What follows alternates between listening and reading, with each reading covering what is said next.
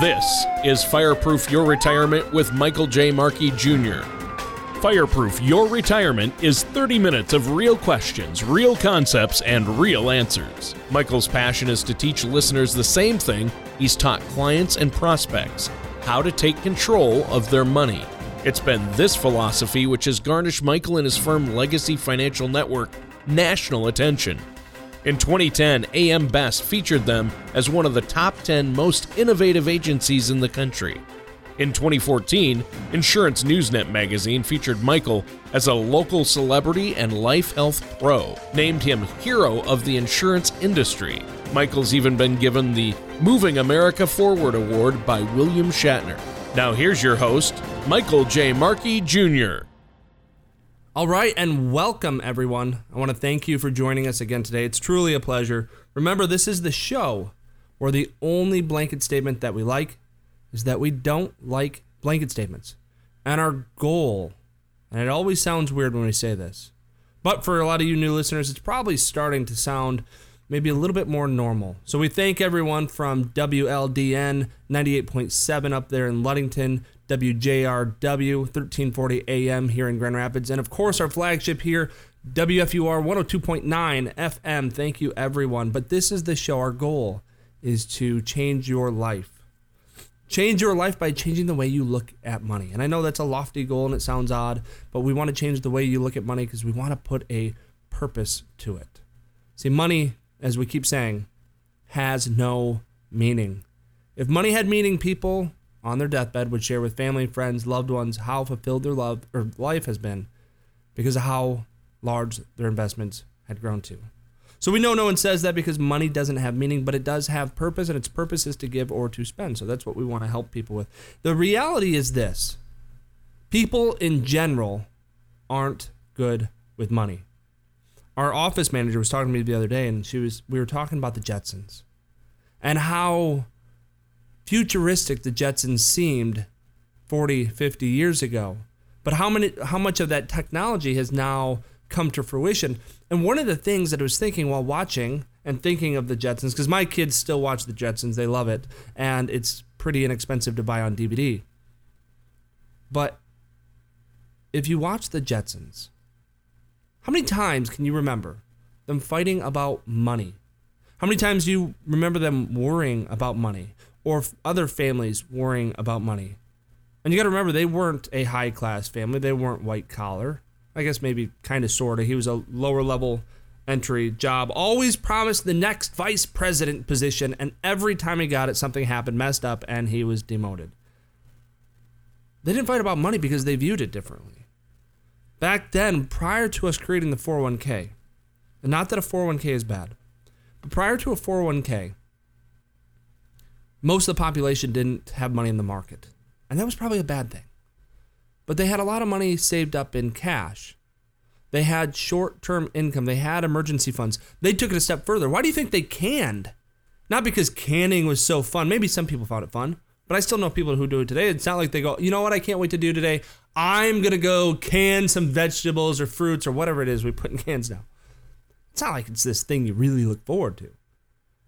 You do it because it's a different type of emergency fund. Yeah, it, I get it. It's organic food. You know where it came from. But when you can to excess, where you've got these shelves stockpiled with food, it's a different type of emergency fund. It's there because of the what if.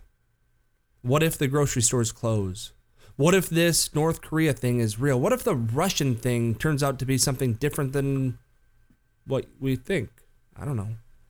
So we worry about those things. So canning food is like putting all this food on the shelves just in case. And back then they put all this money in the bank or on a piggy bank or in the couch, in the mattress. They're the ones who coined mattress money for just in case. They didn't worry about the amount of interest that those safe dollars weren't making because they knew it wasn't worth the risk. And so what's happened is we've started focusing rather on safer strategies rather than having a safety net, an emergency fund. I meet people all the time who are doing well. I can tell you right now of a couple who I met, I don't know, half a year ago and started working with them. Seven or eight hundred thousand in retirement dollars. and they had less than $5,000 in savings and checking. And when I asked them why, it was, well, why would we need it? Hmm. Well, what happens when you have an emergency? Well, we got the credit cards. Cool. And you've always been able to pay those. Yeah, no problem. You've got great income, though. Yeah, we got great income. What if you start charging up on the credit cards because things just start going, I don't know, bad? And at that same time, as things start to go as not planned, you also lose employment. And the income isn't what it once was. Do you think it's possible that some people who have always been okay with carrying some debt, that a few things happen and that debt becomes an insurmountable mountain? I'll tell you this bankruptcies don't just happen to people who are stupid with money, or bad people, or unintelligent people bankruptcies happen all the time to people who were good people or are good people who just a few things went wrong in a row and and then we lose the motivation. We lose the spirit. And sometimes it's hard to keep fighting. So today we're going to talk about do you want to pay down debts first or do you want to have a savings? And you probably just put a little bit together what I'm going to tell you. Our first step, we believe in you having $5,000 in savings and checking. Every opportunity I can um, get to talk to people about increasing your savings and checking, we're going to take it because lower levels of saving increases cost of living. Let me say that again. The less money you have in savings and checking, the greater the cost it is to maintain the same quality of life. Because when you want to go buy something, I was in the the store the other day. I was at the um, I was at the gas station getting fuel, and I, I decided to stop. And anyway, so I go in, and I watch over and over these people in front of me who are buying items, and each one they're spending somewhere between ten and fifteen dollars, and they're buying one pack of cigarettes. The other guy bought what was it? Like I guess it doesn't matter. You know, a couple different energy drinks and jerky and whatever. You know, and I was thinking about it, even just watching the guy buying the cigarettes. It, that's a very expensive habit, but it's a vice, and a lot of people have vices. Um, they're just different. I'm not familiar with the pricing of cigarettes, but I have to imagine that it's more expensive to buy in a single pack than it is the, the big box of them. Right? But when you're living paycheck to paycheck, the idea of if that one pack was seven bucks and you get I don't I don't know what you get. If you get ten, I'm maybe if you get ten in a box, I'm assuming that it's not 70 bucks. It's maybe 60 bucks. I, I don't know. But I think it's still a valid point when you're living with lower levels of liquidity, they don't have that extra $100 or $200 to buy something in bulk, even if it's something you know you're going to use. They don't have the ability financially to be able to look forward and do some of those things. When when we're raising kids and we want to give them a great Christmas, so often we relate that to number of gifts. One of the things that tears me up every year though is right after Christmas, right after the first of the year, about the second week of the year, everything is cheap. But so many people are paycheck to paycheck that they can't buy next year's gifts right after they bought this year's gifts. And if they do, they put it on credit and then the credit offsets any savings that they really actually were going to have. So, what should we do first? Pay down debts or save? The answer there is save. We want to have $5,000 in savings and checking. I'm telling you that life starts to change when you have $5,000 in savings and checking. Little things like picking up next year's, a bunch of next year's Christmas gifts now, right after you bought this year's Christmas gifts because they're on sale. Presents, um, vices, right? Cigarettes. I'm not telling you go out and smoke more cigarettes, but if you're going to smoke cigarettes anyway, shouldn't you buy them at the most cost effective way? If you're going to drink alcohol, shouldn't you buy it in the most cost effective way? But when we don't have a little bit extra savings, we're unable to do that. And therefore, it raises your cost of living. So if you're working with an advisor and they're not talking about how much do you have for an emergency fund, I believe they're missing the boat. They're not, they're spending all this time talking to you about the things they get paid on, the investments, the mutual funds. But they're not spending the time to help you in these other aspects of your life that are going to greatly influence your financial position heading into retirement and through retirement. they won't spend the time on that just because we're not paid on it. That doesn't make sense to me. And, by the way, that's not most advisors, that's just some.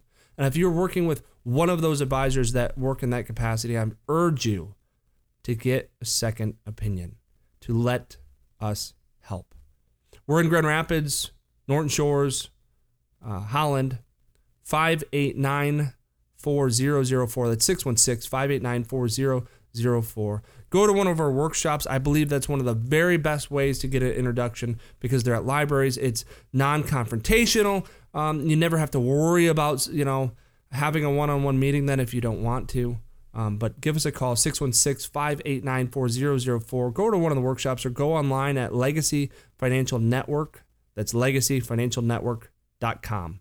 And we're going to take a quick break, then we'll be right back. Mike Markey is full of information, but as you probably already know, he gets so excited to give out that information that he speaks at about 900 words per minute with gusts up to 1300. Now's your chance to get that information at your own pace. Mike has written a book called Fireproof Your Retirement, which can be found on Amazon.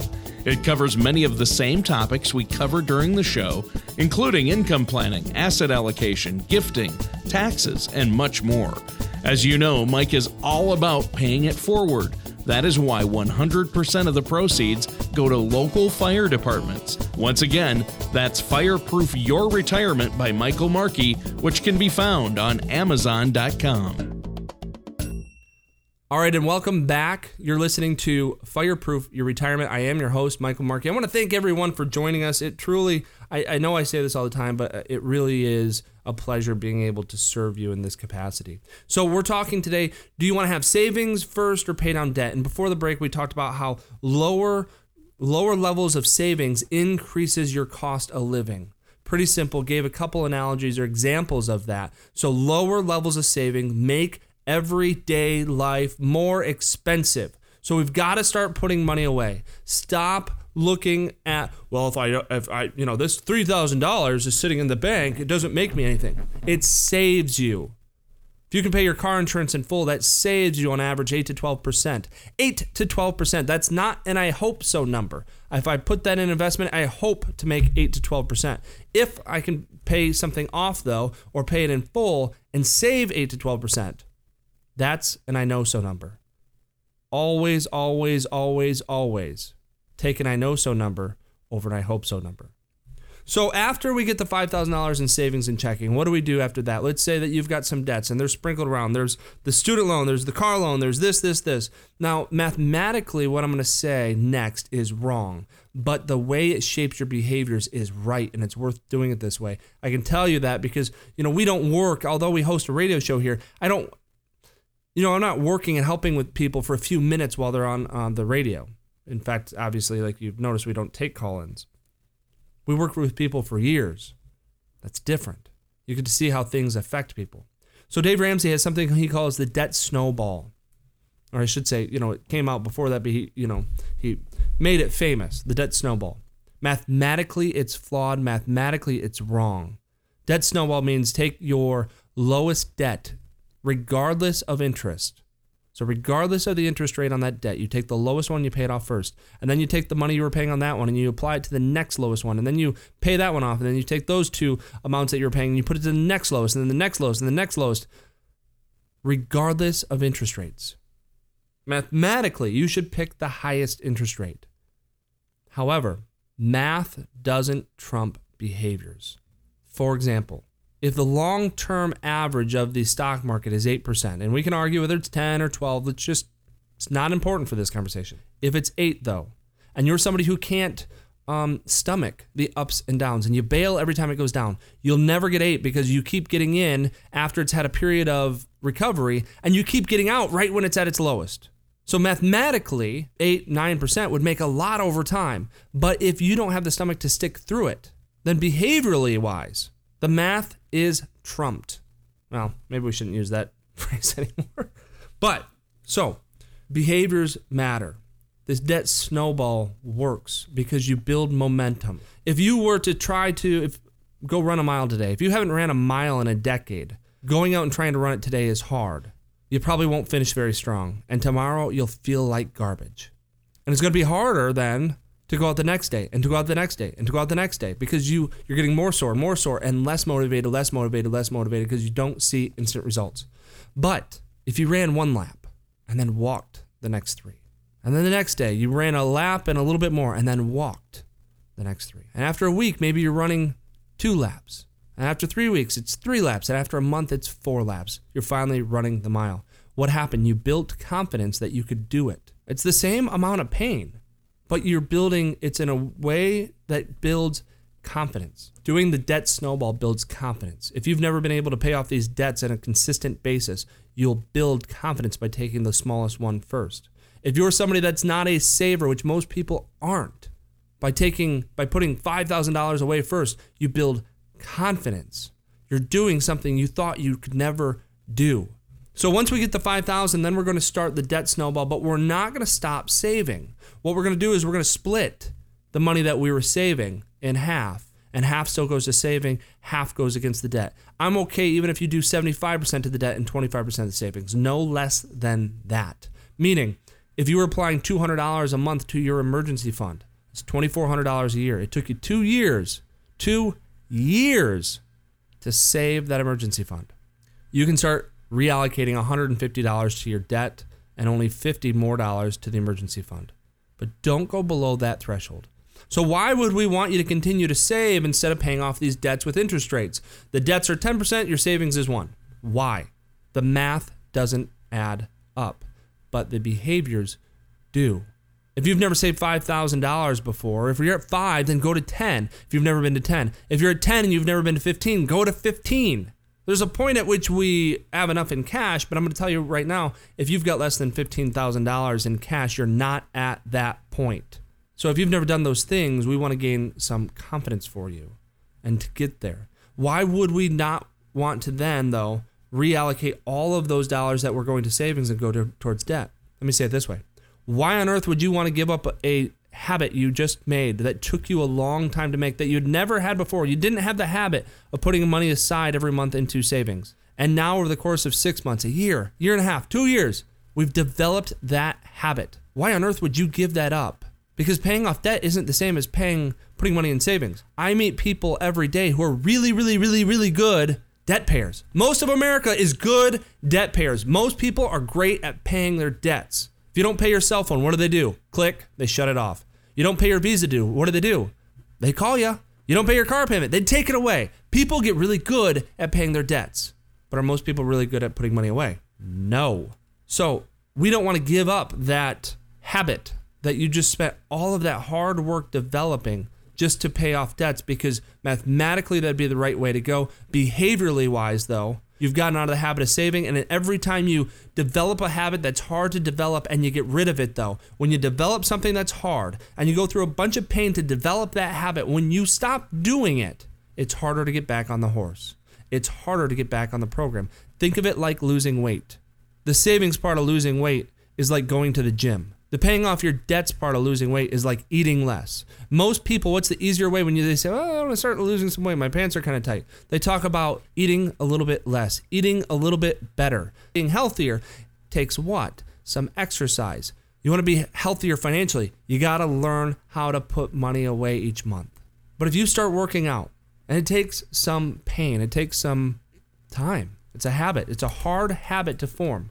So if you start working out and then after a year you give it up because you're like, you know, I'm at my I'm at my goal weight, I'm not going to work out anymore. And then after a few years you're back another 10, 20 pounds above your goal weight. Is it easy just to get back to the gym and start running miles again? Or is it more painful? Is it easier just to put it off? Go, I'll do it later. Saving is exactly the same way. There's no short term consequence or accountability to not saving. There's no short term consequence to not going to the gym. There's immediate consequence to not paying your debts. They call you, they bug you, they go to your door, they send you mail, they send you certified mail, they send the postman to get your signature to just say, I got the mail that says I should have paid but didn't pay. There's immediate, not immediate, but there's short term consequences for not paying your debts. Are there short term consequences to not uh, uh, controlling your eating? Absolutely. Go to B Dubs three nights a week and have a bunch of beer and a bunch of wings. Love B Dubs. No offense, B Dubs. But you do that, and then what happens? You're bloated. You don't feel so good. You're a little sluggish. You're a little tired. There's short term consequences to eating like crud. Go to McDonald's every day for the next week. See how you feel at the end of the week. Stop paying your cell phone for the next three months. Stop paying your car payment. Stop paying your visa. See how you feel. Short term consequences exist in both of those. Don't save. Don't go to the gym. No short term consequences. Don't give up a habit that was so hard to develop. We're going to take a quick break, last break for today, and I want to thank everyone for being with us. Quick break, then we'll be right back. The prospect of retirement can be exciting and scary at the same time. At Legacy Financial Network, we have found many people either approaching or currently in retirement fail to truly maximize some of the benefits offered to them, primarily Social Security. What is it? How does it work? It is not simply a benefit that you can start receiving at age 62. Because these decisions are so important, my firm has assembled an informational packet on Social Security. If you would like a complimentary copy of my Social Security maximization, please call our office today at 616 589 4004 or visit us at legacyfinancialnetwork.com. All right, and welcome to the last segment here for Fireproof Your Retirement. Thank you, everyone, and I appreciate it. I know it's a financial show, and oh, we got to talk about money, but people fight, argue about money all the time. It breaks up relationships. Something that has no meaning causes so much pain. So, we want to change the way you look at money, change your life. Simple as that. So, we're going to end today. We've talked about saving, we've talked about paying off debts.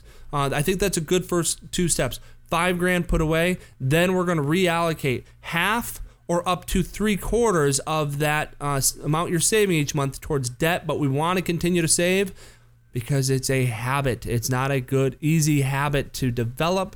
And why would you get rid of it after working so hard to develop it? One question that I get a lot though is how do I know when to stop pinching pennies? How do I know when enough is enough? How do I know when I've got enough money?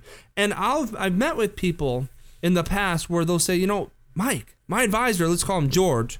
George tells me I've got tons of money. I've got plenty of money. So I think I'm fine. And I'll look at him and go, well, what math did George use to do that? When did George tell you to take Social Security? What tax rate did George have you at? Did they figure those things in? How long does George have you living? Did George have you buying cars in this plan? Do you even have a written plan? And they go, boy, well, that was a lot of questions. Maybe you should have let me answer. No, I'm kidding. I don't ask them that quickly.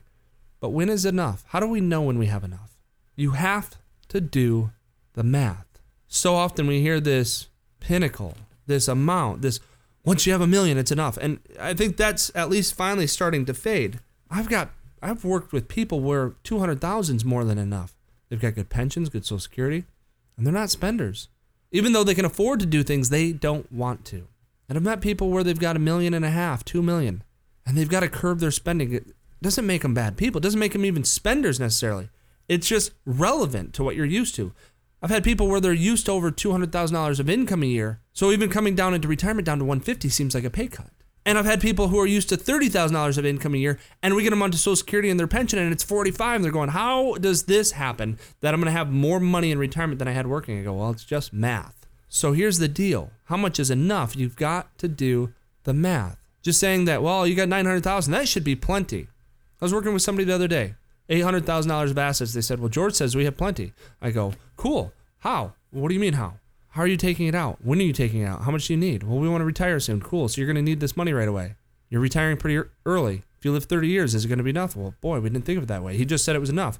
You know, one of the problems too that um I can't say that this is an absolute. Like I said earlier, the one you know we not I'm not a big fan of um, blanket statements. But if an advisor just looks at you and says, "Well, that's yeah, that's a ton of money," In my opinion, what it means is that you're one of their larger clients. When they act like what you have is a big amount, you could say it's respectful. And maybe that's the case. My opinion, though, is they do that because you've got a lot more money than they could ever see themselves having. You've got a lot more money than the other people they're working with.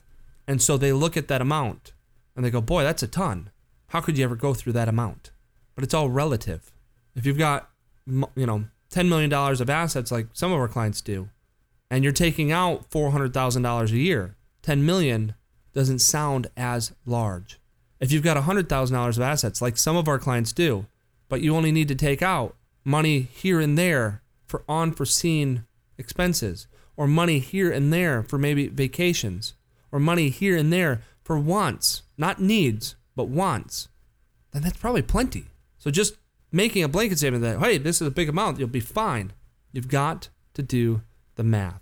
The math with retirement planning starts with income.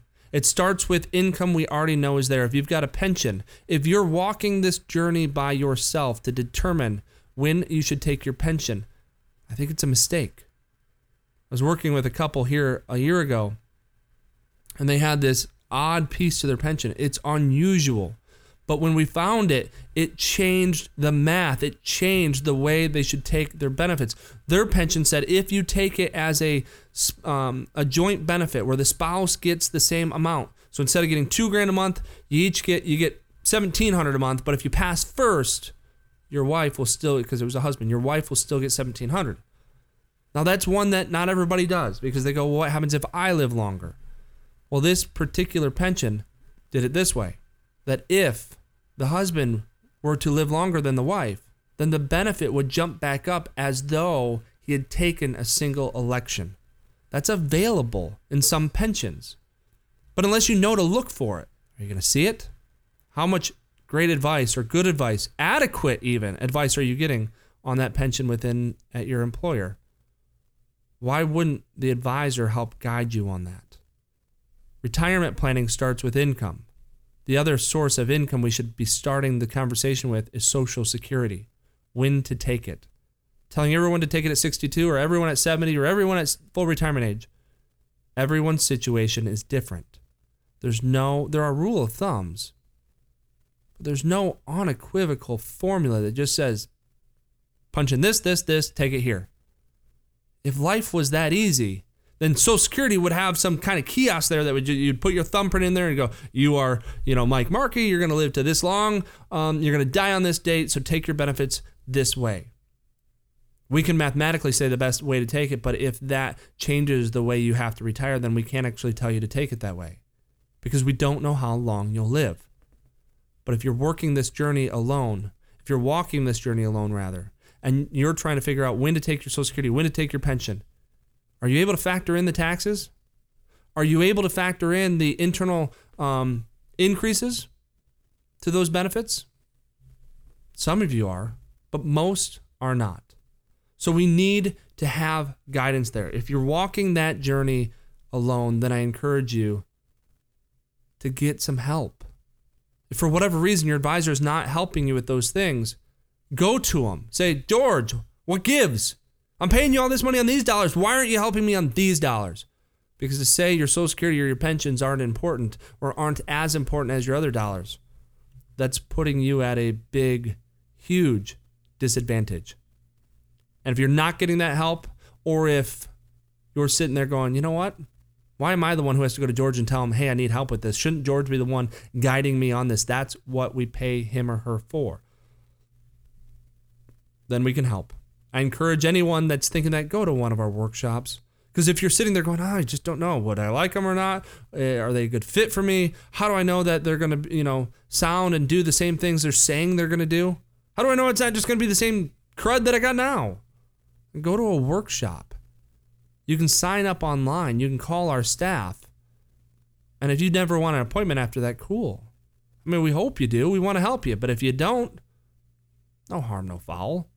Give us a call, 616 589 4004. We got workshops anywhere from Grand Rapids over to Holland, up north, even north of Muskegon. I think as far north as White Lake, and then over um, into the Rockford area, that big square. So give us a call. Go to a workshop, 616 589 4004. That's 589 4004. Or find us on the web. You can sign up there too. LegacyFinancialNetwork.com. Until next week, I am your host, Michael Markey, and this has been another episode of Fireproof Your Retirement. This has been Fireproof Your Retirement. For more information, contact Michael J. Markey Jr. of Legacy Financial Network. Call toll free at 855 LF Network or online at legacyfinancialnetwork.com. All matters discussed during the show are for informational purposes only. Each individual situation may vary, and the opinions expressed here may not apply to everyone. Materials presented are believed to be from reliable sources, and no representations can be made as to its accuracy. All ideas and information should be discussed in detail with one of our qualified representatives prior to implementation. Mike Markey and Legacy Financial Network are not affiliated with or endorsed by the Social Security Administration or any government agency.